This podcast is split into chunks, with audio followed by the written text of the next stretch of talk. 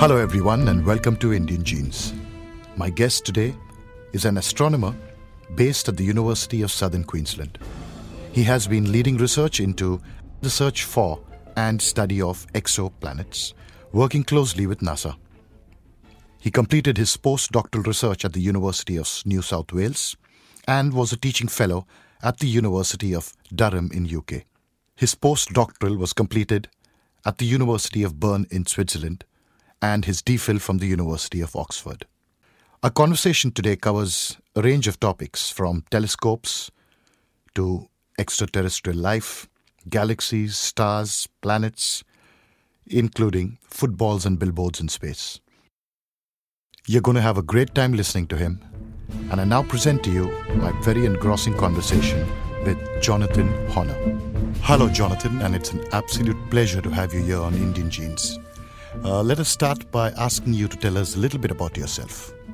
Sure thing. I had a real amount of good luck actually. When I was a very small child, about five years old, my parents were supportive and they were recording TV shows for me, and they accidentally recorded part of a television show called The Sky at Night, which was an astronomy program presented by a guy called Sir Patrick Moore in the UK. It was the longest running program on the planet with just one presenter until unfortunately he passed away a few years ago.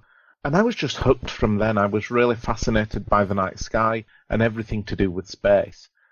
And I had, like I say, really good fortune because I discovered what I love while I was young enough to actually do something about it to get to make my hobby, my passion into my career. When I was about eight years old, I joined my local astronomy society, the West Yorkshire Astronomy Society, and there I got to listen to talks once per month from famous astronomers in the UK who would come along and tell us about their work. And that was really important because it helped guide me to choosing the right university to study at. So when I was 18, I moved to the University of Durham in the north of England, and I spent four years studying for a master's degree in physics and astronomy. From there, I moved to Oxford, where I spent three years doing my PhD. I finished that in 2003, and since then, I've been getting paid to do my hobby essentially. I've been doing research as my day job and getting to relax and really enjoy the academic life with ups and downs and lots of travel and getting to look into some really cool questions and try and figure out what the answers to them are. So, uh, if, if we had to go back, and I want to just address this to my listeners and, and put some kind of a, a progressive timeline to this, how, how do you see this as starting? As when we talk about science today with empirical observations and uh, experiments that can be repeated or predict results. How did this all start for all of us? Would would you be able to, or could we just discuss a little bit about that before we come to where we are today? I was right. brought up through the UK education system and went through university in the UK, and everything that we were taught about scientific history had a very Western and a very Anglo slant. So it was all about Europe, it was all about Britain, the evolution of the Royal Society. And for the past 400 years, that's obviously been very important. You had the Renaissance, you had the development of the modern scientific method. What I've learned, though, particularly since I've come to Australia, is that there's a much longer heritage to science as we know it that goes back tens of thousands of years. And I'm obviously not the best person to talk about this, but the traditional owners of the land in Australia, the indigenous people, astronomical heritage that goes back 65,000 years. And that embodied continual study of the night sky and looking at patterns that repeated themselves and fitting that into their day to day lived experience. And I think that's probably true of every culture on the planet. Every culture can look back and will, it will have had a very intimate relationship with space, with the night sky. You can think of, for example, the ancient Egyptians who studied the night sky and knew that when the bright star Sirius was first visible in the morning sky, after it had disappeared from the evening sky a couple of months earlier, when it first became visible just before sunrise, that was a very important time of the year. Right. Because that was the time of the year the Nile was about to flood. And so I think even going back thousands and tens of thousands of years, people studied astronomy, they studied the night sky, and used it as a way to better understand their place on the earth, to have a feel culturally for where they came from, but also to be able to navigate geographically, to find their way around, but also to navigate in time, to be able to tell when, for example, would be a good time to go fishing when the fish were spawning, or when would be a good time to plant crops. And I think it's from that kind of study that our knowledge of the universe really began. And in fact, researchers here in Australia are now studying the records, the oral history of the indigenous Australian people, because that gives us a record of astronomical events that predates the recorded Western history and allows us to study things that simply occurred too long ago for us to have any other record. So there's a lot of really interesting interplay here, and I think it's something that in the next decades we'll learn a lot more about as our knowledge of this goes from being very, like I say, Anglo-centric and European-centric to being much more inclusive of other cultures and their histories. Right. And I think this also follows with the Sumerian civilization, who probably were the first people to, to actually take on to writing, because there have been signs of them actually knowing the uh, planetary system and the revolutions, but that uh, we don't really have any records of that. But as you have just mentioned, it's really exciting because the same thing happened here in India as well with the philosophers first uh, looking up at the stars and and in India, the belief was that uh, you know knowledge had to have applications, and the first science in India was the study of linguistics, and that led to the study of acoustics and music. So I think that is pretty interesting that it all happened, and then we moved in when it all got uh, uh, theorized was towards the Greeks. We would move towards the 15th century, I guess, when things just started getting really exciting because we started now recording and uh, documenting all this? I think so. It's interesting. I think a lot of things will have been discovered many times and then forgotten or discovered by one culture and another. There are great examples when you look back at, for example, the ancient Babylonians who knew the length of the day and the length of the year to incredible precision. They had recorded observations for hundreds and thousands of years. Ancient observations from various different places around the world, including Chinese tablets and Babylonian tablets, have been very important for people studying comets. But in a lot of cases, it really was recording things and just trying to predict. There wasn't really any uh, experimental ideas, and there was no real effort to understand the why of how things work. It was much more about trying to understand what you could predict. It's a little bit different. It's, I guess, like the difference between being able to drive a car and being able to build a car. Right. That's kind of the fundamental difference. And what was strange about the Greeks was that they put great store in trying to understand how the world worked. But they were very much against actually doing experimentation. That was viewed as being menial and beneath them, and you should be able to solve everything purely by the power of the mind. And the most beautiful solution was the right one. And it was only, like you say, in the 15th century that we started to move away from that. And that process began with ever improving observations, better observations that eventually showed up the flaws in some of the beautiful ideas that had explained things well enough, but as we got better data, those explanations began to fall over. And a really good example of that is the Greek belief that the Earth was the center of the universe, which a lot of people say was shot down by Copernicus. Right.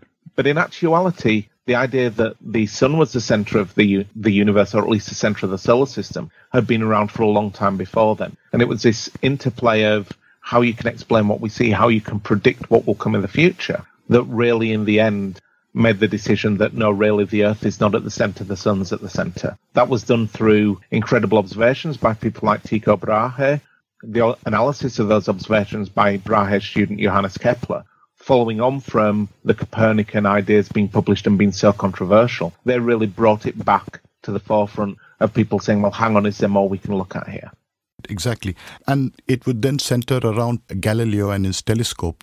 Would you actually place the origins of the telescope with Galileo or would you look at it differently? It depends who you talk to. I mean, Galileo certainly wasn't the inventor of the telescope typically people refer to a Dutch watchmaker called Hans Lippershey right. as being the inventor of the modern telescope, and that was a year or two before Galileo's observations. But again, talking to people who have knowledge of other cultures and are looking more into scientific history, there are suggestions that Arab astronomers back in the 10th century and 11th century may have had access to telescopes, and explorers may have done. So again, it might be one of these technologies that was invented, then forgotten, then invented again. Right. Should be said though that I don't think that is definitive yet. It's something that is discussed, but it's still an open question. And like many things in science, the best questions are the ones we can't answer yet. Would you then uh, look at uh, post Galileo or the observations made there, what exactly changed from that moment? Because, like you've just covered, we moved from geocentric to a heliocentric uh, solar system now. And how did that play out after that? We did. Now, I think the idea of the heliocentric system was really gathering weight and gathering support because the logic of it was becoming indisputable anyway. Galileo's observations, though, really put the final nails in the coffin for the geocentric model. Right. Because some of the things that the model predicted as an aside, you know, it said that the Earth was at the center and everything else went around the Earth one way or the other. So when Galileo observed the four largest moons of Jupiter, now known as the Galilean satellites, Right. he saw them moving around Jupiter. Now, if they're moving around Jupiter, they're not moving around the Earth. So that immediately was suggesting that the idea that everything goes around the Earth was simply wrong. He also observed the phases of Venus. And that's pretty much a telltale sign that Venus must go around the Sun, not around the Earth.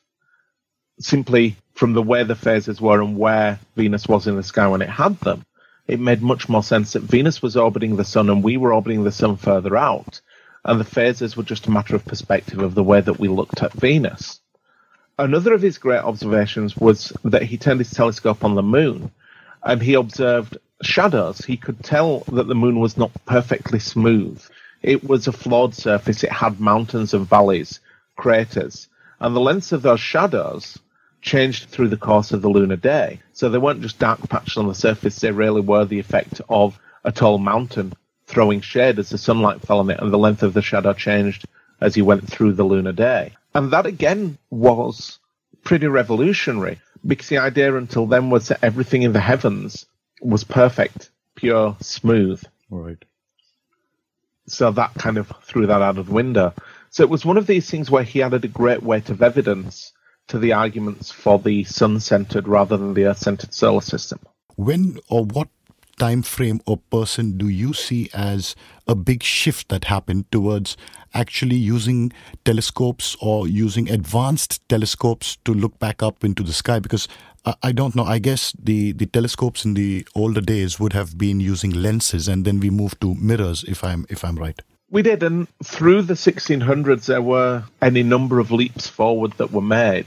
And every time that a telescope was improved, people discovered new things with it. You think of people like Cassini, the great Italian observer, who was one of the first to note Saturn's rings and explain them. Galileo, he had a telescope that wasn't quite good enough, so he saw Saturn not as a planet with rings, but as three blobs, with the bigger blob being in the middle, essentially. And it took the development of a better telescope, better optics for that discovery to be made.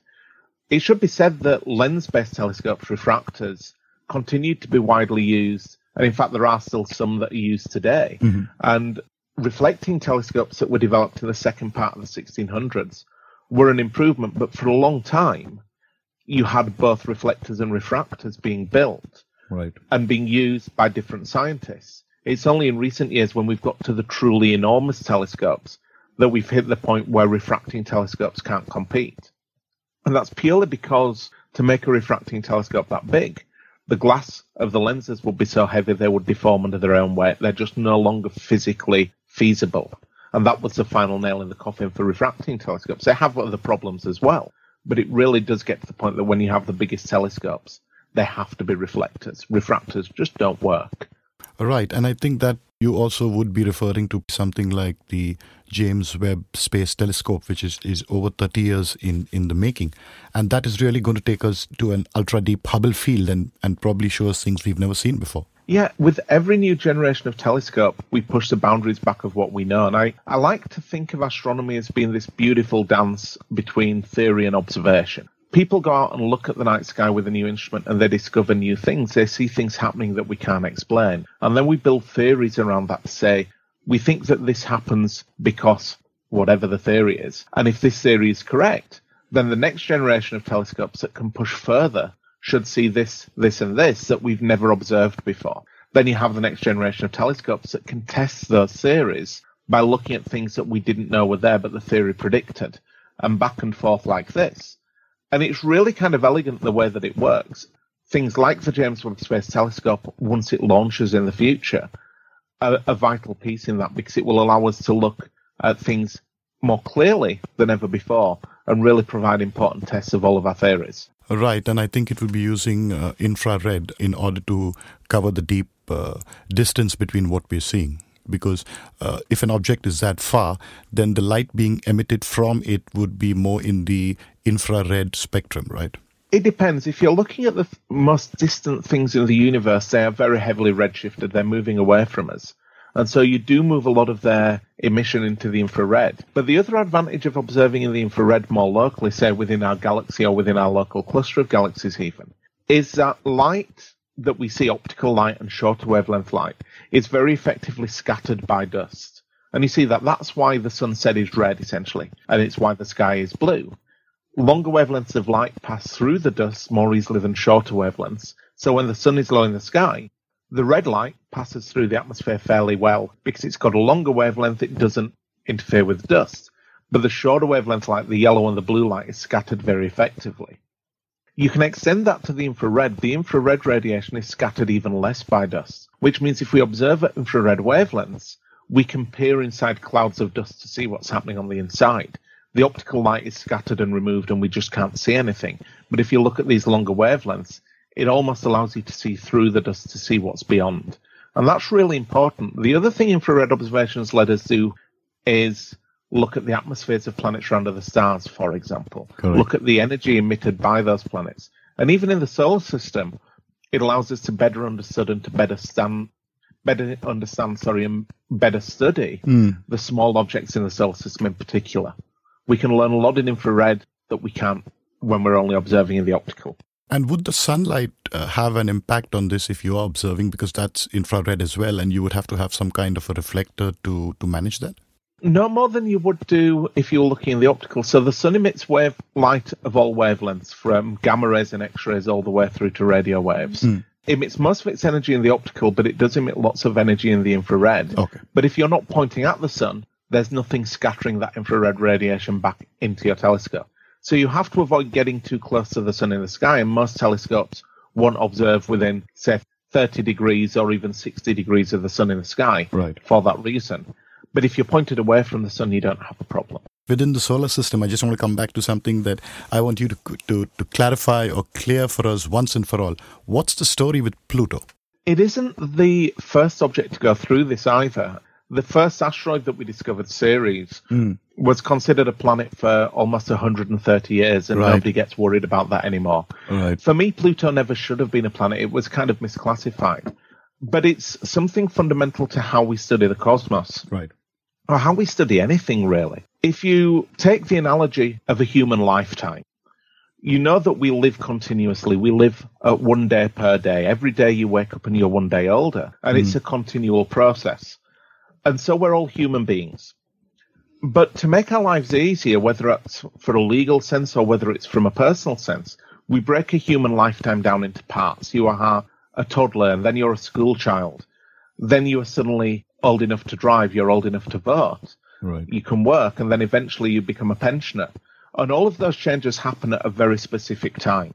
So, for example, in the United Kingdom, when I grew up, I could start learning to drive when I was 17 years old. So the day before my 17th birthday, hmm. I couldn't learn to drive. And then suddenly at midnight, miraculously, You- I'm now able you were allowed to drive. Yeah. Yeah. I'm no different. Right. It's just that the clock has ticked and we've gone across an arbitrary boundary. And it's the same thing through science and certainly in astronomy. If you think about the objects in the solar system and the objects in the universe, there are very few hard divisions. Right. You start with tiny grains of dust and they get bigger and bigger and bigger and bigger. And eventually you get to the biggest stars. And in between that journey, there are a few physical processes that change, but there are no gaps where you say there is nothing between this size and another size. It's a continuum. Now that is a bit of a problem for scientists because we want to be able to study that and we want to look at objects that are similar to one another. And so that's why we put in place these different definitions, like planet, like star, like brown dwarf, which is something between a planet and a star, planetesimal dwarf planet. In the case of Pluto, I can take you back to our analogy of a human being. You could be walking down the street and see a really big young person in front of you, really big and burly, and from a distance you think they must be 18, 19 years old. They're definitely an adult. Mm-hmm. That's what we thought when we saw Pluto. From a large distance away, it looks like it's really big. It looks like it's certainly big enough to be a planet. But it's only when we got to see it more up close and personal that we realize it's really the equivalent of a young teenager who's just had a growth spurt at a young age. Right. From a distance, looks like an adult, but it isn't quite there yet. So it's a bit like a 13 or 14 year old that is almost an adult, but is still not very good at tidying up after itself, for example. And that's one of the challenges we face as astronomers is where you put these divisions in is around how we can study and how we can understand the cosmos.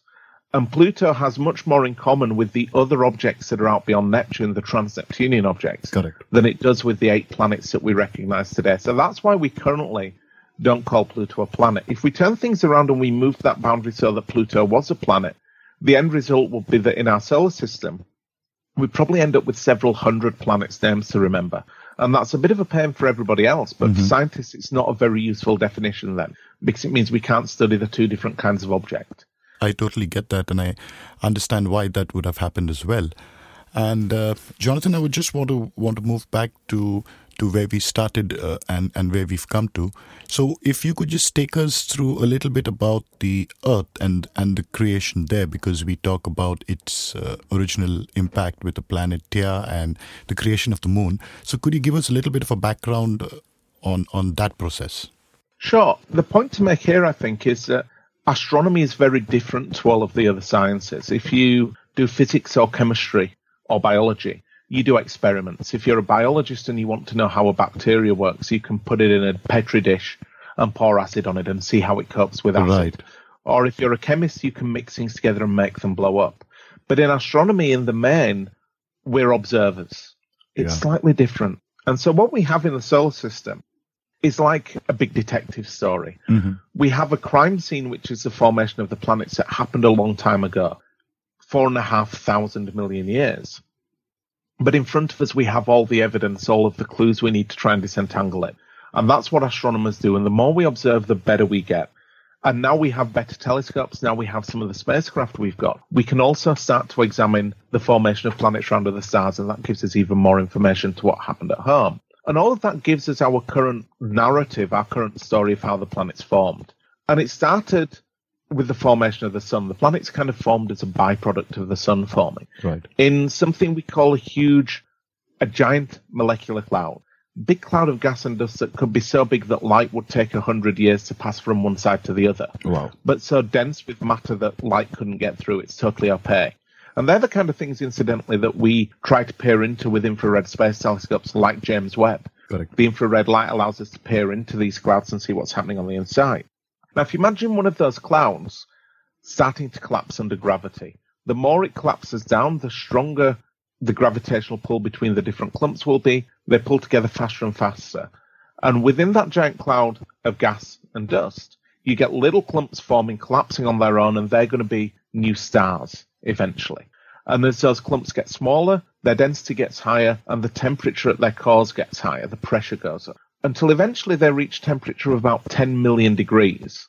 And that's the point at which nuclear fusion begins, where hydrogen nuclei will fuse together to make helium nuclei and give off some energy. Right. And that's the point at which a star's born, at which point the radiation from the star balances gravity pulling back in. Everything stabilizes out and the collapse stops, and you have a star.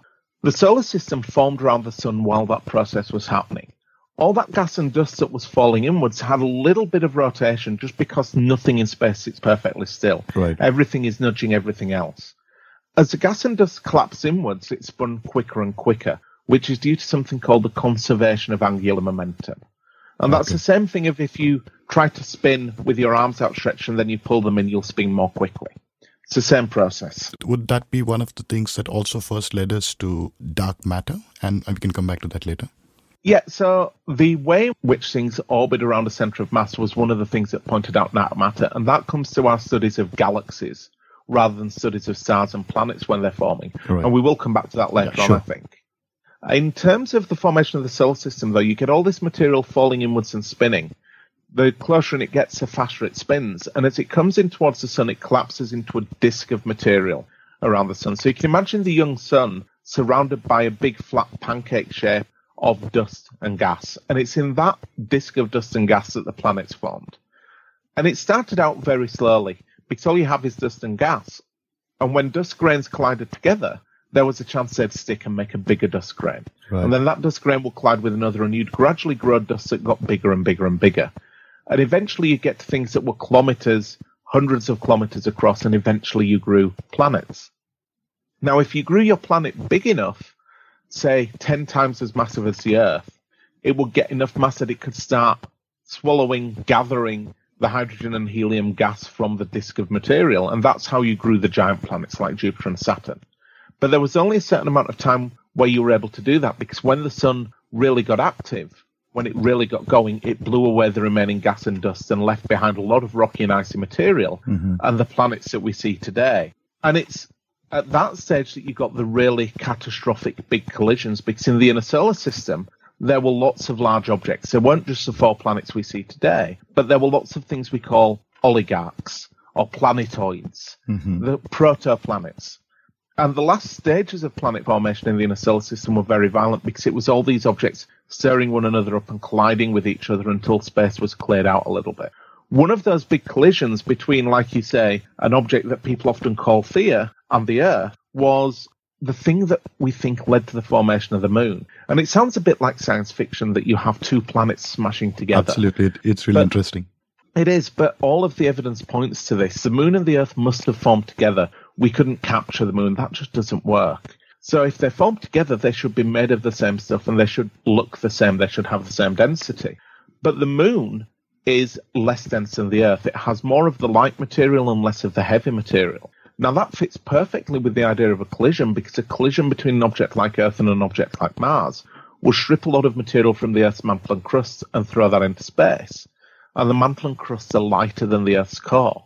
And in fact, the moon looks very much like it was primarily made from material that would have been in the mantle of the Earth and the mantle of the Mars sized object Theia. So it all kind of hangs together as a narrative. It's the best explanation we have. And it is still continually being refined as we learn more about the moon and we get more of these pieces of the detective story. It's not the only place, though, that we've had a big collision like that. If we look through the solar system, many of the other planets have similar evidence of big collisions. Mercury, the smallest planet, was probably once twice as large as it currently is now, and it was stripped in a giant collision, much like the Earth was, but it didn't go on to form a moon. Mm-hmm. Venus doesn't have as much water as the Earth nowadays, but it also spins very slowly, and people have suggested that that could be the result of a big collision. Mars may have been smashed into, Uranus may have been knocked over. So, whilst we think of the solar system as a fairly calm and quiet place now, it seems that in the final stage of its formation, it was very, very violent and really kind of interesting to follow, interesting to learn about. And during this time, uh, Jonathan, the asteroid belt is very interesting because of all that was going on around it. And was this also connected with Jupiter? The asteroid belt is actually a really interesting piece of evidence into how quickly the planet Jupiter grew. Right. And tells us a little bit about how planets form. So, where the Earth formed, the temperature was too high for the water vapor in the nebula to condense and become solid. So mm-hmm. it was only the gas phase. Mm-hmm. Now, water is one of the most common things in the universe. It's made of the most common and the third most common element. So there's lots of water everywhere. Where Jupiter is, is just beyond what we call the ice line. It's a location in the solar system where the temperature was cold enough for water to become solid, for water to become ice. And that meant suddenly there was a lot more solid material floating around and planets could grow much more quickly. Mm-hmm. So that's why Jupiter got big enough to swallow all that gas before the gas was cleared away. Right. But as Jupiter got bigger and more massive, its gravitational pull got more impressive, got stronger. And it started stirring up the area around it. And the more massive it got, the more effect it had. And what it did was to stir up all of the rocks, all of the protoplanets that were forming in the asteroid belt put them onto highly excited orbits, which meant that the average speed of a collision between one and another became so great that instead of them sticking together, they smashed apart. Right. And so Jupiter got big enough quickly enough that it prevented a planet forming in the asteroid belt. It started the asteroid belt collisionally grinding away, where the average collision, instead of being sticky, is destructive. And that process carries on to the current day as the asteroids gradually grind away to nothingness. Right. And I think you've you've written an excellent paper where you've demolished the idea that Jupiter protected Earth from large asteroids during this time. Would you want to tell us a little bit about this? Because I'm sure you've you've, you've done great work on this. Thank you. Now it's something I like to talk about a lot because the idea still persists despite our best efforts. And it's an right. idea that goes back maybe 40 or 50 years to when we first recognized that impacts could hit the Earth And that's where the craters and everything came from. And the idea basically goes that even at the current day, Jupiter is really important because it protects the Earth from impacts. And that's hung around. But when I did these studies with my old mentor, Barrie Jones, Right. um, who unfortunately is no longer with us, neither of us really thought the story was that simple and that straightforward. What actually happens is that Jupiter can throw things towards the Earth that came nowhere near us otherwise, but it can also take things that would hit the Earth and throw them away never to return. And so whether it's more of a friend to us or more of a threat actually depends on the balance of does it throw more material our way or does it clear things out? And in fact, in our simulations, if you took Jupiter away entirely, the Earth would be hit less often, Right. just fundamentally. What's interesting though is even this story gets more complicated because, as I said earlier, the Earth formed in a location where it should have formed dry. The water wasn't able to condense into solids, so while the Earth would have got a little bit of water from water trapped in some of the rocks as they formed, it should have formed primarily dry. So it leaves the question where did the water come from? Now, Jupiter does throw things in towards the Earth from the outer solar system. It does send things our way. And it's those objects, the comets and the asteroids, that may well have delivered some of Earth's water during the last stages of the Earth's formation. So you actually get this interesting situation where without Jupiter, the Earth would have been hit less often. And that could well mean that we would have less water and we possibly wouldn't be the habitable planet that we see today. So these things are always more complicated the more you look at them, I think. And that definitely makes sense because Jupiter, on its own, uh, you could call it a planetary system uh, uh, on its own. I think it's got about 72 or 79 uh, satellites orbiting, right, at last count? Yes, and more to be discovered as well. Jupiter is enormous. It's the biggest thing in the solar system other than the sun. It's a very massive planet, 318 times the mass of the Earth. It's got these spectacular satellites, the Galilean moons, and a huge number of what we call irregular satellites. And with every year that passes, that number goes up. The last count was 79, but it wouldn't surprise me if in the coming years we didn't find more. Oh, I'm sure we will. And during this time, if if we are now at the creation or the uh, post this impact, we now have the Earth. But it is also a fact that most of the planetary systems have, uh, or the star systems, have binary stars. I think that would be more than 75, 80% of it. And is there any proof of this particular formation with us, or the Sun, or the Earth?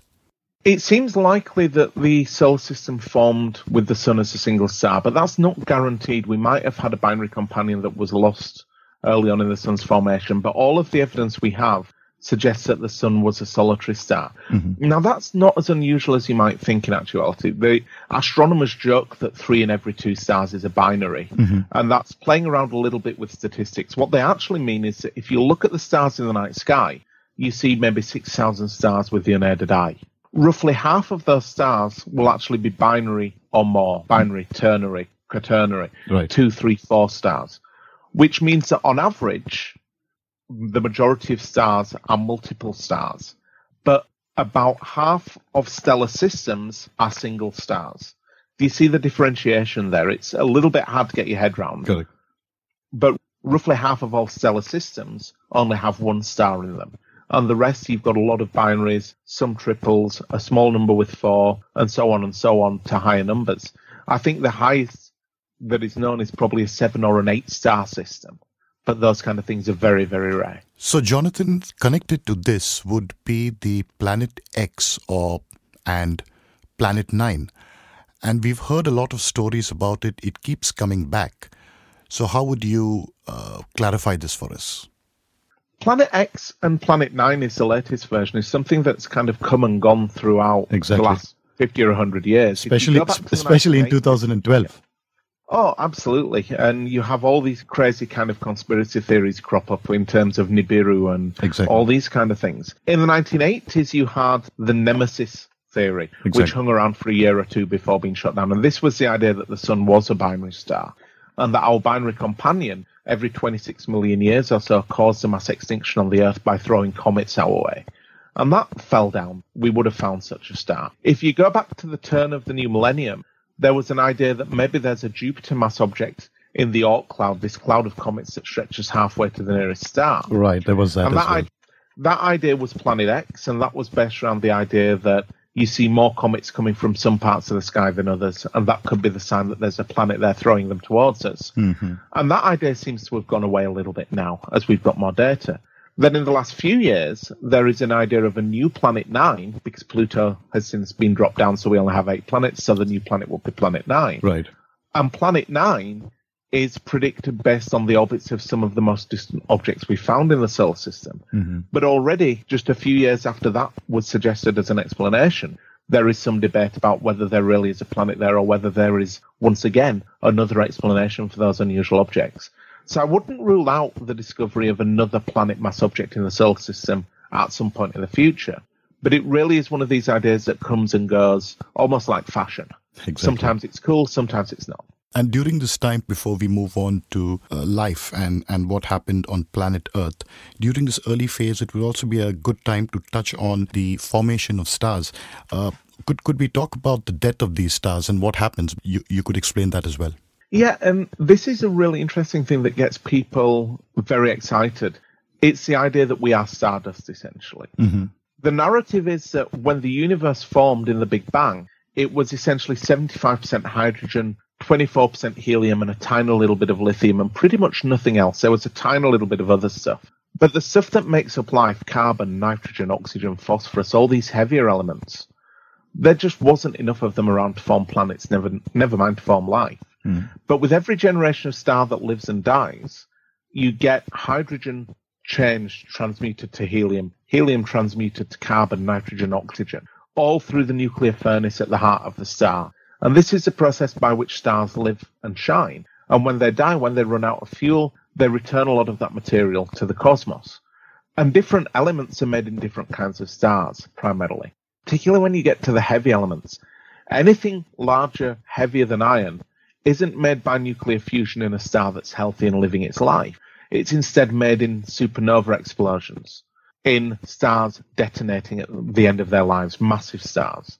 Lighter elements are made in stars of all masses and return to the cosmos when those stars die, whether that's through the supernova of a massive star or whether it's a star like our sun gently puffing off its outer layers Mhm. after becoming a red giant star. What this means is that with every generation of stars, you take away a little bit of the universe's hydrogen and you add carbon, nitrogen, oxygen. You enrich the heavier elements. And it's those heavy elements that we require to live and to thrive. So we really are stardust. The atoms in your body, particularly the heavier elements, were cooked in the furnaces of stars long dead. And I think that's kind of cool. Oh, I think it's very cool. And would you say that the if we had to talk about death of a star, uh, and would you categorize it so you have the you would have the white dwarf, you would have a supernova, and the then you would have a, a how how would you categorize these? The way that stars die varies from star to star, and it depends on how massive the star is. For stars that are the smallest stars, stars like Proxima Centauri, our nearest neighbour, Right. they'll essentially shine forever. Their lives are incredibly long. Proxima will probably live for a trillion years, a Wow. thousand, thousand million years. Wow. And when they come to the end of their lives, they'll basically have turned all of their hydrogen to helium, and nothing much else will happen. They'll just stop burning hydrogen, they'll cool down and fade to black. Nothing Right. much will happen. Right.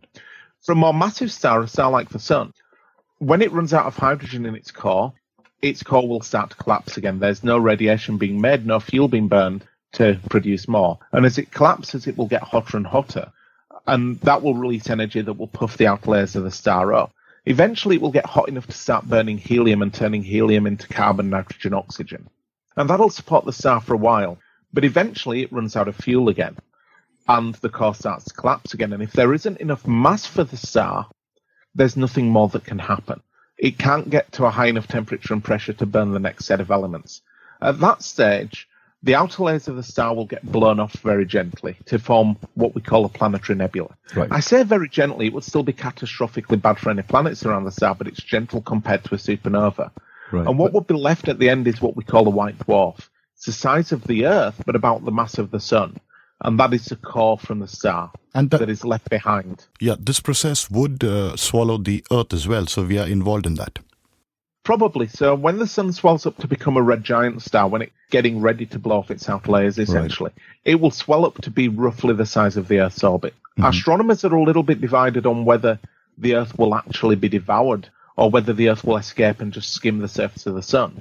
But it will certainly be a bad day. Fortunately, the Earth will not be inhabited at that point. The Earth is probably going to become uninhabitable a long, long time before we get to this stage. Sure. So if we want to still be around to see it, we'll have to move away from the Earth. And this would also be a time when, with all of this happening, and you would have had continuous bombardment of asteroids and uh, planetary objects into the Earth's crust. Now, this is a very interesting time because a lot of people are divided here. Did Earth, I mean, did life originate here on planet Earth? Was it some volcanic activity that brought up the the chemicals that were required for, for life, or was it part of something that came in from uh, from another planetary body? Uh, whatever the case may be, we don't have a clear picture right now, but we do know what happened after that, right? We do. It's another of these really interesting questions that people are still working at. The final stages of planet formation were very violent, like you say. There were lots of collisions, lots of impacts. And nobody really knows how and where life began. What we do know, though, is pretty much as soon as the Earth could have life, it had life. It happened fairly quickly. Now, back at that stage of the solar system, Mer- sorry, um, Venus, Earth, and Mars would all potentially have had the right conditions for life. They would have probably all had oceans. They would all potentially have been warm. And there's an idea that life could have been transferred from one planet to another through the impacts that we're talking about. You have a rock collide with the Earth. It will have the ability to eject rocks from the surface of the Earth to space that could land on Venus and Mars. And in fact, we find Martian meteorites on Earth.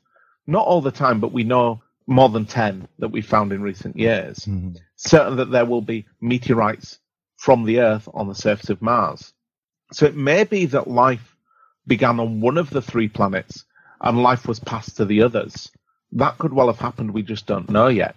So it's not necessarily the case that life began on the Earth, but that's the easiest answer because we know that life's here, so it makes sense that it began here. And there is a lot of work being done by researchers to try and figure out what the history of life is in those very early stages. Where did it begin and how did it begin? There are even, believe it or not, people who are doing research into the definition of life. When is something alive? When is it not yet alive? If you talk to biologists, a lot of them will argue that viruses are not alive. Mm-hmm. They're nearly life, but they're not actually life. Again, it's one of these things, like I was saying before, a continuum. You have everything from definitely lo- not alive to definitely alive but there isn't a sharp jump in the middle. We have to put a line somewhere that says one side of this line is not alive, the other side is alive, but we're not quite sure where that is. And the discussion of exactly what the origin of life is is still an open question. There's a lot of thoughts about volcanic calderas and the very chemically rich areas like that, or volcanoes under the ocean like the black and white smokers that you see at the mid Atlantic Ridge, for example and a lot of discussion too about life maybe beginning on the beach Yes. in an area known as the intertidal zone, Absolutely. the area where sometimes you're underwater and sometimes you're not. And nobody's really got a definitive answer yet. The idea that life began on Venus or Mars is much more controversial, and in a lot of ways is dodging the question because it's really saying we can't work out how life began on Earth, so we're saying it began somewhere else. Well, the question is, how did it begin in the other place? And it's probably still a similar kind of process. Like a lot of things in research, it's just a question we don't have an answer for yet. Right, and even more controversial would be Francis Crick's uh, theory of directed panspermia, where uh, we talk about uh, this being actually uh, directed towards Earth, but we, we could leave that for now. I, I want to come back to yeah, I, I want to come back to what you just said about uh, uh, life originating on Earth. In that case, if the planet at that time had all the ingredients for life to happen, what is the possibility that the tree of life that happened happened more than what we have? So, if you're looking for other forms of life or other types of life, or it could still be here on Earth, but it may just not be carbon based, and you know, but it's still here. It just has another, uh, uh, it just has another uh, progressive line towards it. That's a harder question. We've not seen any evidence of life that is not carbon based on Earth, and a lot of biologists would argue that you'll only ever get carbon based life because that's what we see. It's almost certain, though, that there has been life on Earth that we're not aware of because fossilization is a very challenging process. Very little of life actually gets fossilized. But the life that we miss was probably life based on all of the rest of the life. It was part of that tree where we can't see the branches anymore, essentially. Mm-hmm. Does become interesting though when you think about life elsewhere, because we can imagine life with different origins, carbon based life or potentially silicon based life. That's an interesting side topic in a way. We right. can imagine all these things, but if we're looking for life on other planets, we actually only know of one kind of life, which is Earth life. Correct. And so the first things we'll be looking for is life like us. That's not saying that we can't imagine other kinds of life. It's merely saying that if we want a chance of being able to detect it, it makes much more sense to look for something that we do understand rather than looking for something that we've never seen before. Mm, right, right.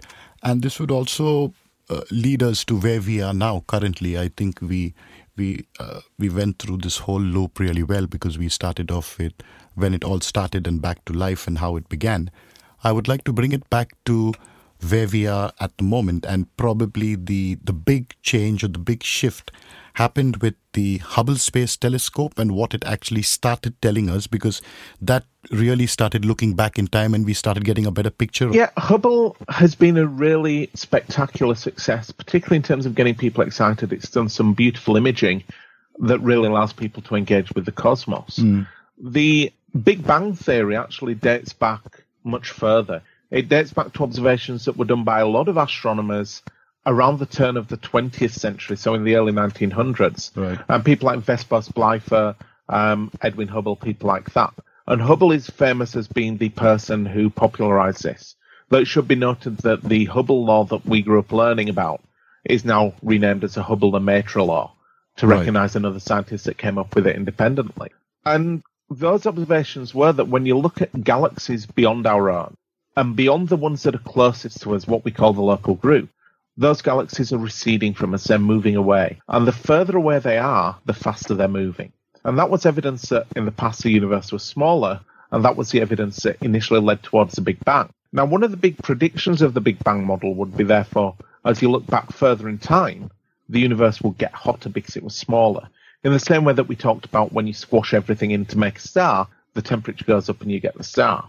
And there was a lot of debate in the 1950s and 60s about whether the Big Bang or the steady state model was the best explanation for the universe. But in, I think it was 1963, two astronomers called Penzias and Wilson accidentally stumbled across the afterglow of the Big Bang, something we call the cosmic microwave background.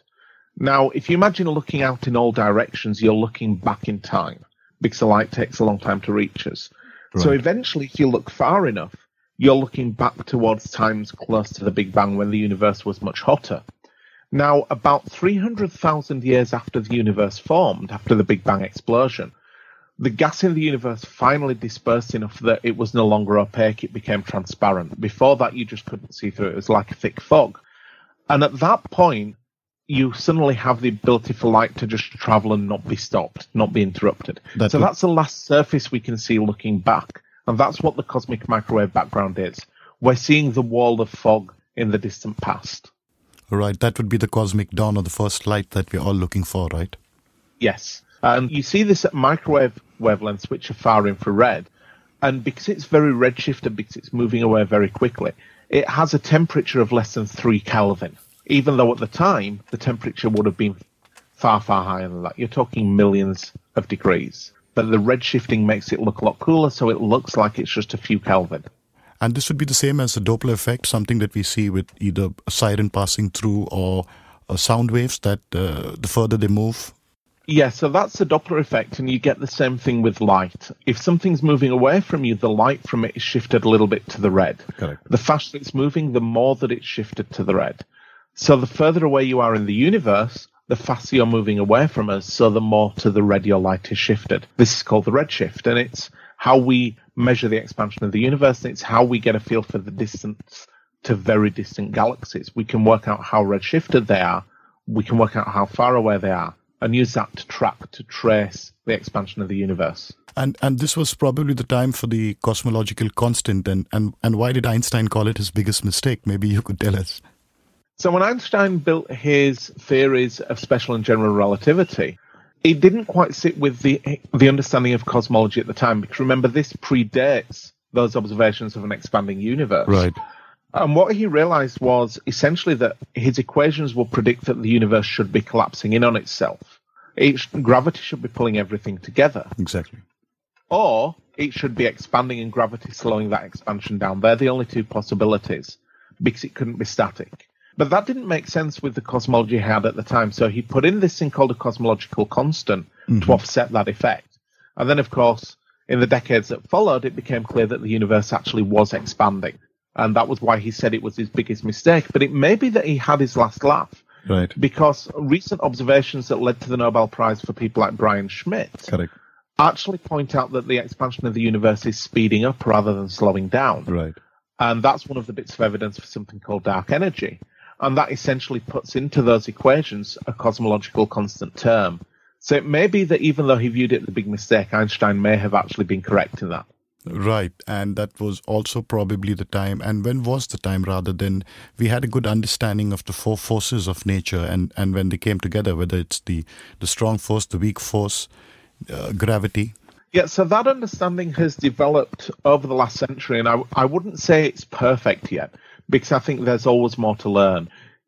The models we have for all the different forces are perfectly adequate to explain everything that we can currently observe, and they make predictions for what we can observe in the future. And a good example of this is Newton's laws of gravitation from the 1600s. Right. They were a spectacularly good tool at predicting the orbits of planets and everything else to the level at which people could measure it at the time. And in fact, for more than 200 years afterwards, it was only in the late 1800s and early 1900s that the cracks began to appear because we'd finally pushed to a level beyond the accuracy for which Newton's laws are accurate. It was things like the precession of the orbit of Mercury, how quickly Mercury's orbit wobbles around the Sun. Newton's laws is no longer an accurate description of the universe, but it's a very good approximation. Mm-hmm. And Einstein's theorems are what gives us the most accurate explanation of that behavior. It can predict things going forward, and it's probably the most tested theory of all time. But there remains the possibility that we will eventually reach a level where we can observe where those theories break down, where they're no longer perfectly accurate, and we might need a better theory again. And that's why I always have a little bit of a caveat when people think that we've reached a final understanding. Mm-hmm. I don't think we have. We're, we're a step on the journey, but we're not at the end of the journey yet. Absolutely. And that would be the theory of everything if and when it does come to be, right? Absolutely, but I'm sure after the theory of everything, there'll be the theory of everything too, yeah. the theorying or something yeah. like this, and it will be a new, revised, better version. And I always found it interesting when I got to know that out of the three forces, gravity is actually the weakest force, because somehow it's a bit difficult to imagine that, you know, whatever's holding all of this together, we then say it's the weakest force. It is the weakest force, but it's the only one that always pulls in the same direction as far as we know. We've never yet found anti gravity. Correct. So, with the other forces, the things that generate them require a certain type of charge, positive or negative. So, in terms of the electric force, you have electrical charge. You have things that are magnetic, generating mm. magnetic mm. fields and moving electrical particles. With gravity, everything has mass. We haven't found things with negative mass yet. So, what that means is that the charge for the other things cancels out north and south poles for magnets cancel each other out. Right. And on average, we think the universe has no overall electrical or magnetic charge, which is why most of the time electrical forces and magnetic forces aren't that relevant. On the Earth, however, we've got gravity. Right. And the difference is that gravity, everything has positive mass, so gravity always pulls, it never pushes. And so even though it's the weakest of the forces, there is far more of the thing generating the force around and so it's much more obvious. The fact that gravity is really weak, you can demonstrate if you get two magnets. You can get two tiny little magnets the size of your thumbnail, and the magnetic force between them is strong enough to override gravity. Right. You can pick one magnet up with the other and lift it up. So a tiny magnet of just a few grams can exert a bigger magnetic force than the entire mass of the Earth exerts a gravitational force. That's how weak gravity is. Right. And when you say we've pretty much recently figured out that the universe is actually accelerating as it expands, uh, this brings in the the concept of something that a lot of people are interested in is and that is uh, dark energy where dark energy actually plays a part whether it's at the level of this expansion that is happening yeah, and it's one of these things that nobody really fully understands yet. A lot of ideas have been put forward for what it is and how it works, but it's, I guess, something that we are pretty certain is there unless our laws of the universe are wrong, which is always a possibility. But we can't really see it. I guess the analogy here would be if you imagine standing outside on a windy day, you can feel the effects of the wind blowing against you, pushing you around, but you can't see the wind mm-hmm. unless you've got a really dusty day. Dark energy is a bit like that. We can see the effects of dark energy, but we can't see dark energy itself yet. And that's another one for the coming decades to really disentangle. Definitely. And along with that would be dark matter. Absolutely. And again, dark matter is something where we can see the effects, but we don't know what it is yet. There's a lot of research being put into this. But we see dark matter in the form of galaxies and clusters of galaxies that are behaving as though there is a stronger gravitational pull on them than we can explain from all of the matter that we can see. So therefore, there has to be matter that we can't see, which is dark matter. Really, is that simple. Right. And if we get back to life where we left off last, and uh, we do say that it, let's say it started off here, then the next question I think would be if we need to move out, uh, where would we move out to, and what's going to happen once we move out? So that would be the first. I think the nearest possibility would be the moon for us to probably start setting up something there so that we can understand how, how we react to, to uh, living in space for more than six months uh, we would have to start moving in that direction. And I think things are happening, right?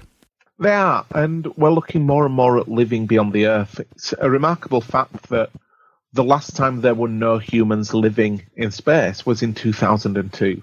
Right. Since then, there have been people on the space station continually without a break. And that's kind of cool. In terms of moving off Earth, there are a lot of problems to overcome. And we may move to the moon and Mars and also to asteroids as a first step on that journey. There are problems with that, though, and a lot of people have suggested that Mars will be the retirement home of the future. Mm. Because one of the big unanswered questions is how we reproduce in space, whether it's on the moon, on Mars, on asteroids. Not the physical process of conceiving a child, but right. whether it will be possible to carry a child, whether pregnancy is possible right. under such different conditions. Because on Earth, we have one g of gravity. We have the acceleration due to gravity pulling us down.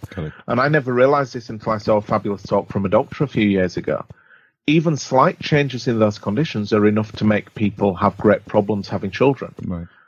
If we struggle to have children because you're suddenly living in the mountains, is it really reasonable to think that we'll be able to reproduce when we're living on Mars with one third gravity? It's a little bit of a leap. So a lot of people have said because of this, our first motion to space and our first inhabiting of other worlds will be people who have had their children and are now looking for a new challenge, a new adventure in the latter years of their lives. Or you'll have people going to work in space and then coming back to Earth to have families. There is a big biological hurdle to get before we can fully move off Earth and survive off Earth as a species. And nobody's really got an answer for that yet, but it's another interesting question for the coming decades. Uh, sure, and I think uh, what what Chandrayaan has done, uh, the Chandrayaan mission two, uh, recently is it's it's going to be the first uh, satellite that's actually going to land on the uh, south pole of the moon, and it's carrying an orbiter. It's got a, a lander module. It's got a a, a wheel rover, a six wheel rover as well.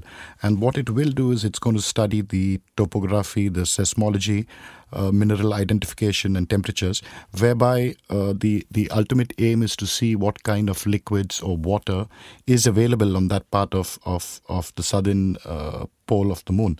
But this particular mission has been quite interesting for a lot of people here in India because considering the scale of it, uh, you know it's it's it's huge because we've we've actually sent up a, a 43 meter tall uh, rocket and it, its payload is about uh, 4000 kg so i think that's that's something that we're all looking at at the moment it's a breathtaking achievement and something that i can imagine people feel incredibly proud of it actually came to our attention here in australia 17 minutes after it launched wow. because the second burn of the rocket was widely observed across the eastern half of Australia. Okay. Gave a spectacular view for people, and that really got people excited last week. I think it's really remarkable that 50 years ago we had the first people walking on the moon, and at that point it was just the US and Russia that was doing it. Everybody else were observers. And we're now in a stage where China and India are both actively exploring the moon, and we're moving to a future where more and more countries are doing this, and there's fabulous work going on. And Chandrayaan is a great testament to that, and it's a fabulous credit to the Indian space research that's going on, I think. Right. And I think uh, besides the uh, governments that are doing, I think the private sector is moving in quickly because Jeff Bezos is going to be the next uh, one to land on, not he himself, but his mission called the Blue Origin is going to land the South Pole as well. So that makes it even more ex- exciting because you have SpaceX as well. Yeah, it's one of the great changes that we're seeing at the moment is space exploration becoming a commercial enterprise rather than just a government based thing. And this is because the cost of space has finally become commercially viable. And I think it's going to drive in the future a lot more exploration because people are now seeing profit in it. And as soon as you see profit in it, there is a reason to do it, a reason to invest. And I'd like to see that we could even have in the next 20 years a new space race where it isn't US versus USSR, but it's rather different companies pushing out there and different countries pushing out there to try and see what they could learn and to see what they can claim sector.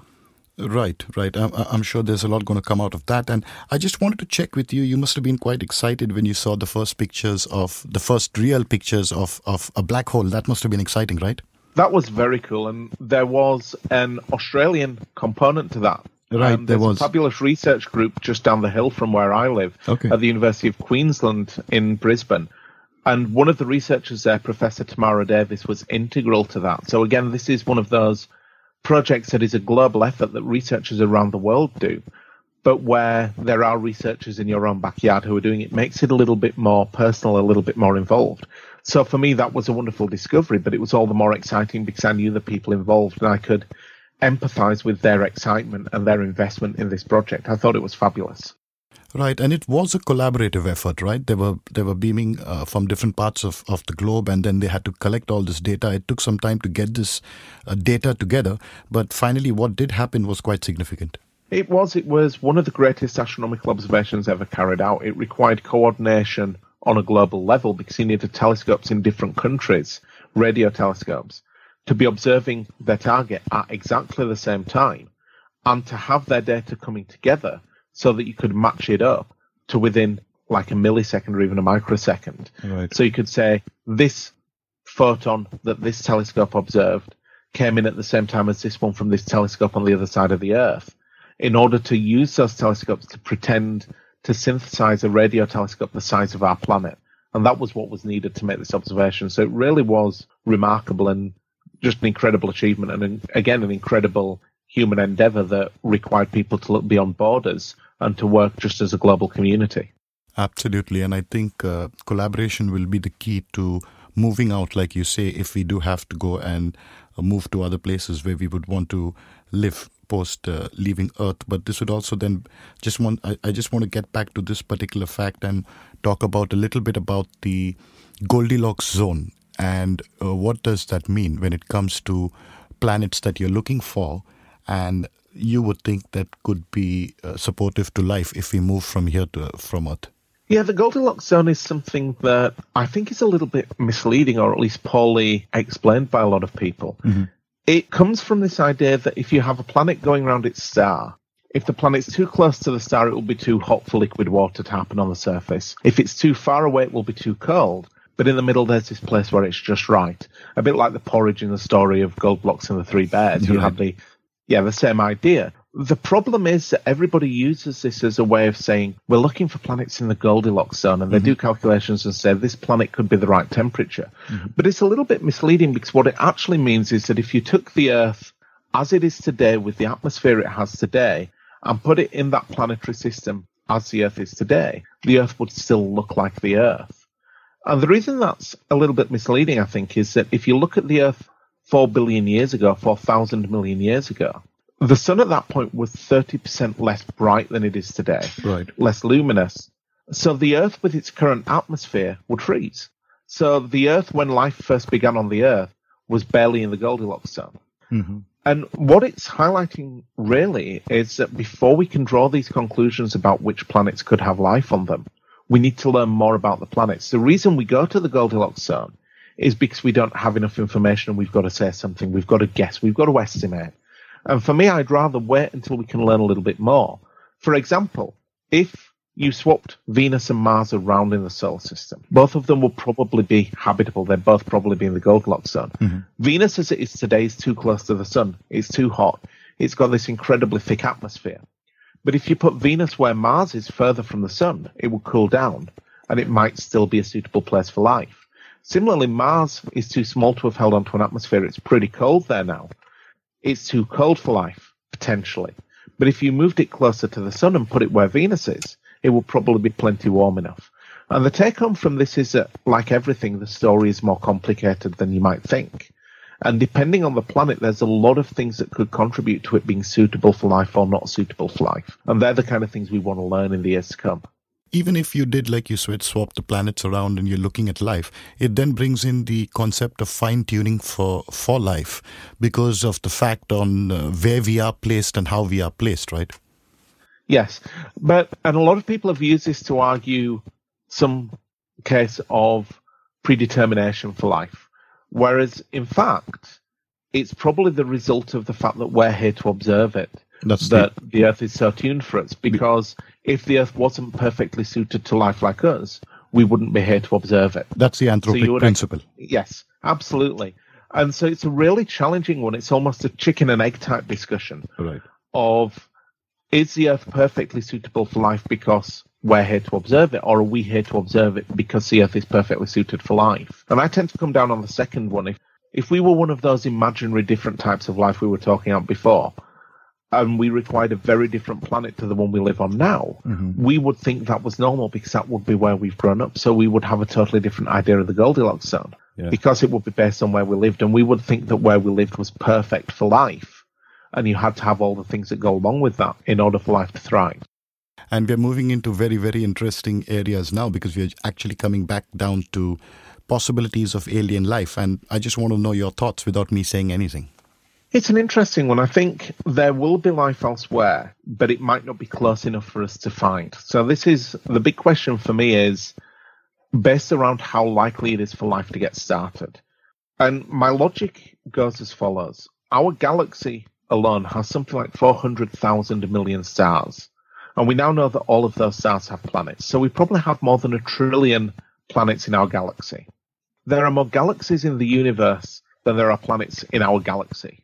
There are probably more galaxies in the universe than there are grains of sand in our galaxy. And each of those galaxies will have trillions of planets on its own. So that says that there is an incredible, unbelievably large amount of real estate out there where life could be. And it strikes me as being highly improbable that only on one planet out of those encountered worlds could life get going. Mm-hmm. But the question then becomes well, how common is life? If life is out there, but it's not that common, it may be that the closest planet to the Earth that also has life is so far away we'll never be able to detect it. And the more common life is, the closer the nearest inhabited world will be. And so, what I think we'll find in the coming decades as we search for life beyond the Earth and life in the galaxy is that we'll be getting a feel for how easy it is for life to get started. Mm-hmm. And that will tell us how close the nearest inhabited worlds would be. If we think about intelligent communicative life, I think that's the hardest to find. It may be that we're the only life like that in our galaxy. Because if you look at the Earth, we've had life on Earth for three and a half thousand million years or more, but we've only had life that could communicate with the cosmos for less than a hundred years. And in terms of the edge of our planet, that's a blink of an eye. And we're already getting very good at hiding our existence again. Instead of broadcasting our broadcasts in all directions, we send them down cables. We have point to point communication. Suddenly we're not spilling noise to the cosmos anymore. If we were to find intelligent life though, I kind of always think we might find silicon life before we find carbon life. Mm-hmm. And this is going down the science fiction route a little bit, but it's based on what we're doing. We talked about Chandrayaan. We have all these incredible robotic missions going out through the solar system. And as time goes on, they're getting more complicated and more able to make their own decisions. Because if you're orbiting Jupiter, you have a light travel time of nearly half an hour if you need to make a decision quickly, you can't send a message home saying, What should I do? Wait for a response because it will be too late. And the further you travel, the more autonomous you need to be because the time delay to get an answer is so long. So what we're doing is we're developing ever more autonomous, ever more complicated spacecraft. And it's not a far stretch from that to imagine we start developing spacecraft with artificial intelligence on them. In order to do their target selection, their imaging themselves to save time and be more effective we will be sending spacecraft like that out to the cosmos a long time before we start to travel to other stars in person. And if other species do the same thing, there's going to be a, a lot of intelligent spacecraft out there that we're likely to find before we might find the intelligent aliens. Right. So it's a little bit science fiction, but I could see if we imagine our future, we will be sending intelligent spacecraft to the stars a long time before we send humans to the stars. And so we'll be polluting the galaxy with silicon based life before we send carbon based life out to follow it. It, there is a possibility that it is happening from the other side as well. And maybe you want to tell us about the, the wow signal. That was quite interesting when it happened. It was, and there's always going to be things like this. We talk about UFOs all the time, unidentified flying objects there will always be things that we observe for which we don't immediately have an explanation. And in the case of UFOs, most of them very quickly become IFOs, identified flying objects, exactly. when we work out what the explanation is. And the WOW signal is one of these things. It was an unusual spike of radio emission that was observed just once that has never been repeated. And people have struggled to find an explanation, but the problem is without it being repeated, it's very hard to test the different theories to explain it. Should be said that life is very much a long shot in terms of the explanation. In fact, the most likely explanation is that it may well just have been an unknown spy satellite flying over or something like this. Right. But there may well one day be a case where we get a signal like the WOW signal, and the only explanation that remains after we knock all of the other ones down is that that signal comes from aliens. And that's the idea behind SETI, the Search for Extraterrestrial Intelligence.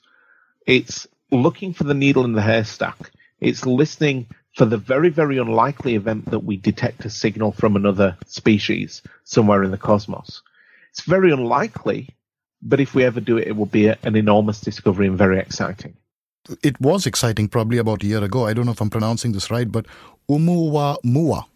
That was fun, and your pronunciation of that's probably better than mine. It's named after a deity from um, the Hawaiian from the Hawaiian continent. continent yeah. Yeah. Yeah, and it was a deity who was a scout, who was an explorer. And this was the first ever detected interstellar object, something passing through our solar system that didn't originate in our solar system. It was a comet or an asteroid that was born around another star, was flung from that star's environment, probably by a planet like Jupiter, sailed through the dark of, co- the cosmos, the empty, inky blackness of space for untold millions of years, and just happened to fly past the Earth as it toured through the galaxy. And it will be the first of many in coming years as we get better surveys, like the LSST, the Large Synoptic Scale, Large Synoptic Survey Telescope. We will find more of these objects because they'll be passing through the solar system all the time. Space is littered with debris like this. And Oumuamua was just the first one that we discovered, but it was really exciting and opened our eyes to a whole new type of object. Well, Jonathan, I just would, would like to ask you, what are the things that you in your field, what are you excited about? What what's what's coming next? How how do you see us moving and, and other areas that you think are going to be breakthrough? There are. I think the search for planets around other stars is something I'm involved with. I do a lot of work on. And in that field, I think the big breakthrough will come when we start to find planets that are truly like the Earth we get a lot of stories saying we found the most Earth-like planet yet, but we're not quite there yet. We've not found another Earth. We might have found planets like Venus. We might have found planets like Jupiter, and we're getting closer and closer to that enormous discovery of another planet like our own. And I guess those stories of finding another Earth, of finding the most Earth-like planet, is like looking at the life on Earth, imagining imaging the life on Earth from a very good satellite each time you find an animal that is a bit smaller, you'd say, well, it's the most human-like animal. We found a giraffe. Well, now we found a rhino. Well, now we found a lion. Now we found a dolphin. And each time it's a little bit closer to a human. So you could say it's the most human-like animal, but we haven't detected a human yet. And that's what we're doing with the search for planets around the stars. We're getting closer to finding planets that are really like the Earth, but we're not there yet. And I think in the next decade, we'll really start to get an answer for how common planets like the Earth are. And that's really exciting. But that also sets the scene for us to start studying those planets and look for the evidence of life upon them. And I think in the next decade or two, we'll start to be able to answer the question that I had about how common life is in the cosmos. Is there really life nearby? Or are the planets that we're finding around other stars when we start finding those Earth like planets, are they barren? Is life less common? And I think we're going to be getting an understanding of that over the next 10 or 20 years. And that to me is probably the most exciting thing I'm directly involved with. And a lot of my research is built on trying to help that process along, trying to help better characterize what's important for life, or trying to help search for those planets. So, in my own field, that's probably the most exciting thing, I think. And are you worried about, are you concerned about something? I'm not really. I mean, I think we have, as a species, this incredible passion for learning and this incredible desire to know more about the universe. And I think that will continue to drive us to keep doing this exploration, keep doing these studies. I mean, obviously, I'm concerned about us answering some of the problems that face us here on Earth, solving problems like climate change. And we're having this chat after the UK, where I grew up, just experienced its second hottest day on record at a time when the polar caps are melting incredibly quickly. Absolutely. Where climate has become a severe concern. And I would say that I am worried about that. But I don't think that concern detracts for me from the excitement I feel about our exploration of the cosmos and the exploration of the solar system. I think it's possible to be concerned about it, but not worried about our future as a whole, because I think our drive to know and to understand will hopefully help us find the answers that allow us to survive through these problems and come out on the other side smiling, I guess. And with all these explorations being sent out into space, Jonathan, what are your thoughts on you know space debris? And you have a, a lot of it now. We've got over maybe five thousand uh, satellites currently orbiting the Earth. And uh, do we need to manage this better moving forward? And uh, do we have to start thinking about certain regulations, global regulations, and who sends what? I think that's something that we'll have to look at in the coming years. Now, orbital space around the Earth is just not policed at the minute. They, people can put things up there with no problems whenever they want to, so long as they can overcome the technological hurdles.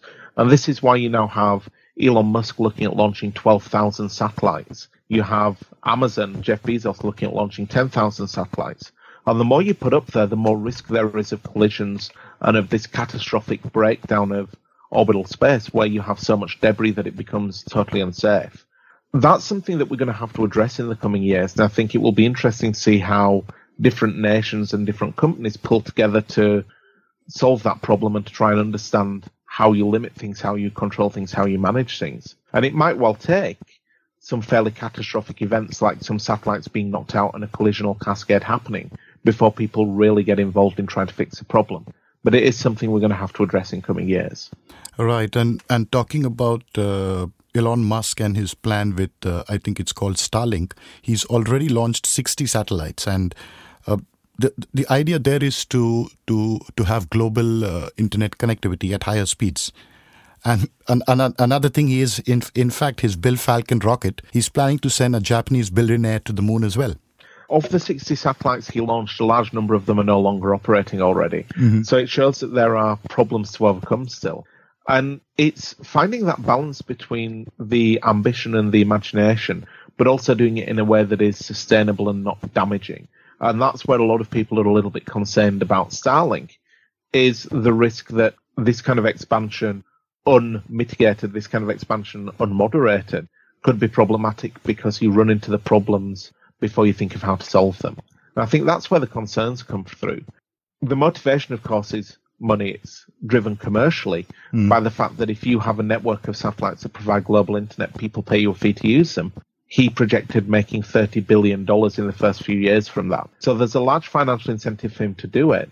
And it'll be interesting to see at what point the incentive to do this is offset by the costs involved. If you start getting satellites getting knocked out of orbit all the time and you get poor service, will that cause him to reevaluate it and think of ways to mitigate the risk? I think a lot of this is going to be driven commercially in the future. Yeah, I think it would also probably interfere with uh, work being done by astronomers when it comes down to radio signaling specifically, right? It'll be problematic for radio signaling. It'll be difficult as well for the large scale surveys like the Large Synoptic Survey Telescope, where they're trying to survey the entire sky.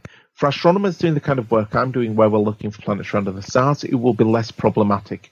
Mm. The likelihood of a satellite passing across the star you're observing is still very, very small. But for the wider field surveys, for other branches of astronomy, it is going to be a problem, and that's something that needs to be taken into account as well. Like I said, it's a really complex situation, and I don't think anybody has the answers yet. But simply the fact we're having this discussion is a real step in the right direction because the first step in solving a problem is recognizing that there is a problem. Absolutely. But I think he's balanced it out with the uh, SpaceX Falcon 9 rocket because there's some interesting things happening there. And I just, I, I wouldn't know if you're aware, but they're going to be actually sending uh, 3D printers on that rocket into space. And they're trying to print soft tissues.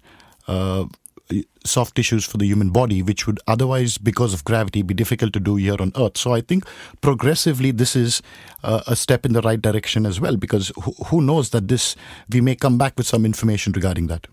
Absolutely. I think there are going to be a lot of positives come out of this exploration. And like I say, I, I certainly could never question Elon Musk's imagination and his ambition. And I think there's a lot of good things to come. It's just going to be interesting to see how we deal with that commercialization of space as it does move from being a government run thing from different governments launching satellites in a fairly small scale fashion to having tens of thousands of satellites going up and different commercial providers putting things up there. It's almost going to be a little bit like the Wild West all over again at yeah. first until we work out the legalities and the logistics of it. And it's just going to be very interesting times. Yeah, it's already started because uh, Adidas is sending a football to see how spherical objects rotate in space. So there you go. Yeah, there's a lot of marketing things going on as well. There is a lot of concern in the astronomical community about people launching giant space billboards to try and reach a wider audience and the damage that would have to the night sky. So there's a lot of good and a lot of bad to come, and it'll be interesting to see, like say, in 20 years' time, what the landscape looks like, what's up there, and how everything's working. Right. And if you had to take a pick, uh, uh, besides the moon, with what you currently uh, are looking at, what would be a particular planet or a particular zone that, or an area that you'd be looking at for, for us to to move to in the future? I think in terms of that commercial exploration, which I think will drive things, asteroids are actually where it's at because you can go and mine asteroids and send material back to Earth very cheaply. And in fact, asteroid mining will probably work out being more commercially viable than mining the moon. So I think from the commercial side, that's going to be where it's at. In terms of human exploration, the moon and Mars are probably going to be the first places that we'd look at. But one mission I'm particularly excited about is actually the Dragonfly mission that NASA is going to send to Saturn's moon Titan. We're right. going to send a flying drone that will be able to explore the only other object in the solar system that has permanent liquid on its surface. That's going to be amazing. Exposed to the air. That's going to be incredible. And that kind of technological development will have trickled down into day to day life as well, because to develop something like that, you build so much new technology, you push the boundaries, and that ends up impacting everybody in their day to day lives down the line after the event. Right, right. I know that we are limited with time. I'm saying limited with time, though we've we've kept talking. I've I've not realized actually. I'm just looking at the clock now. I would want to ask you about uh, uh, Jonathan Voyager One. Where how far is it, and what's the status now, and what can it turn back and look at? It's incredibly far away, actually. I'm just going to double check the numbers here because they're so mind blowing, I don't want to get them wrong. But Voyager 1 is currently so far away that the light from it takes more than 20 hours to get back to us. I'm just going. This is great. You can listen to somebody looking things up on the internet, but you can go to the Voyager status page on the Jet Propulsion Labs website. You just do a search for Voyager okay. status, okay. and you should be able to find this. And for both Voyager 1 and Voyager 2, it has counters that are continually ticking up in terms of the elapsed time of the missions. We're currently 41 years and 11 months, 41 years and 10 months. Mm-hmm. The distance from the Earth in both miles and astronomical units. So I'll give you the distance for Voyager 1, which is a more distant in miles. It's 13 trillion, 554 million, 34,689. And that number's going up by 10 or 15 miles per second. Those last three digits are now 860. Wow. They're now 910. That's, That's amazing. how fast this thing's traveling. As we're um, talking, it's moving. It is. Oh, to put that in perspective, it is nearly 146 times further from the sun than we are. That's wow. another way of wow. putting it. It's just incredible. Um, and it's currently traveling at, at the slow speed of 38,000 miles per hour. Wow. What that means is that when we get a signal back from Voyager 1, we receive that now. That signal left the spacecraft 20 hours ago. Amazing. It's incredible. And the fact we're still listening into this is a technological achievement beyond many that you can imagine because that, as we say, is what was it, 13 and a half trillion miles away. Amazing. And it's broadcasting back to us with the power of one watt. Amazing. And we can hear it. It's Amazing. just incredible. And and you say uh, it's broadcasting to us about uh, from 20 hours ago. Putting that into perspective for a lot of our listeners, the light reaching us from the sun just left uh, eight minutes ago, and then you can look at the distances we are talking about. Yes, absolutely. But it still tells you the challenge we face in going to other stars. Voyager 1 is the most distant object, the furthest thing we've ever launched. It was launched 41 years ago, like I say, and it is now 20 light hours away. Light would take 20 hours to reach it from Earth. The nearest star is four and a quarter light years away. So in 40 years of travel, we haven't even got one light day. We haven't therefore even got one twelve hundredth of the distance to the nearest star. Wow. So putting it another way, Voyager 1 would take more than 50,000 years to reach the nearest star, traveling as quickly as it is it's just astonishing when you when you start thinking about those kind of speeds and those kind of distances. Uh, the moment you talk in light years, uh, I, I, kind of uh, lose track. Absolutely, it's one of the things that scares people a bit. Space is so incredibly vast; these distances are so great. It's just really hard to get your head around. But we are making steps that way. We will one day have spacecraft approaching other stars that we launched. Leave it long enough, and Voyager will get there. But I'm sure before Voyager reaches the stars, other spacecraft we launch will do first because we'll get better at it. We'll be able to go quicker. And you never know, one day in the long distance future, we might be receiving images back to the Earth from a spacecraft orbiting another star. That would be really cool. I don't think it'll happen in my lifetime, but it's great to think and imagine the far future like that. No, absolutely. As we wind down to a close here, Jonathan, I wanted to ask you you were running a, an, an, exhibition. And how did that go? Would you want to tell my listeners what, what you were doing and what that whole exhibition was all about? Well, we had a couple of things. I organise every year with my colleagues at the University of Southern Queensland a festival of astronomy. And that's just an opportunity to engage with the public, much like we are doing today to actually get people excited and particularly get the young people of the area engaged with science and see that this is something they could do. What we also had earlier this week, though, was that we had the launch of our new facility searching for planets around other stars. This is something called Minerva Australis. And we've been putting this together for the last few years. During the 12 months before this official launch, where we were commissioning it, where we were making sure everything worked okay, We've already contributed to the discovery of 13 new alien worlds. And now that we're fully operational, in the coming years, we'll discover tens, if not hundreds, working in collaboration with NASA and with colleagues all across the planet. So I'm very excited about that, and it's going to be big news in the years to come. Oh, that's amazing because we at uh, Indian Genes have started with the same intention to promote uh, information, ideas, and science if we can to a lot of our young listeners, make it more accessible to them. And having said that, if uh, one of my young listeners wanted to ask you, what does he do? And what is the direction he should take if he wants to move down this road of, of uh, astronomy? What would your advice be? My advice would be do what you love. That's the most important thing. I'm very lucky that I get to do my hobby as a job. And if this person's passionate about this field, try to study, try to get into it. There's a wealth of information now online, both good resources and bad. It should be said you need to be careful where you're reading, where you can learn a lot about the cosmos. And I write for a website regularly called The Conversation, which is a free public research website essentially. So whenever there's a new science story or a new politics story, they have researchers write the story of what's happening in language you can understand, aimed at the target audience, but written by people who are experts in that field so you can guarantee that you're getting the right message. So go to websites like that and you'll have a fair and accurate representation of the science that's been done that you can trust if they wanted to know what to study when they go to university, right. the advice I got when I was in their shoes was essentially that you can't be a mechanic without learning to use a spanner, mm-hmm. that you need to learn the tools for the job in order to be able to do the job. And that advice, I studied physics at university in order to become an astronomer.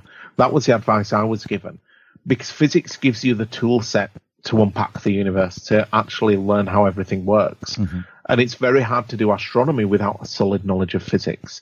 So physics and maths are really important. But that doesn't mean you have to be really passionate and really love the physics and the maths. You can love cars without loving the spanner, but you can't repair the car without the spanner. Right. You can love astronomy without loving physics and maths, but your love of astronomy can be what drives you to study physics and maths. That's not to say that if you do love physics and maths, that's a bad thing. In fact, quite the opposite. The more excited you are and passionate about what you're studying, the easier it is to study and the better you'll do. But if I was giving someone advice on what to do to try and get into astronomy as a field, it would be make sure that you study the physics and the maths because they'll give you the skills you need, like I said, to unpack the cosmos. So, Jonathan, it's been an absolute pleasure talking to you, and uh, I've not looked at the watch at all. I've just realized that you're on the other end. It's even my colleague here who is with me in the recording studio is has been sitting on on her seat and hasn't moved because she's so engrossed with everything you're saying. So we are taking a few notes down as well. I think we've had a great time, Jonathan. I just hope that you spent your time well as well. I did. It was absolutely fabulous to talk to you, and I can't wait to hear the podcast. And I hope you get the fabulous reach for this that you clearly are anticipating. So it's brilliant to be here, and thank you for having me. Thank you so much, Jonathan. Thank you.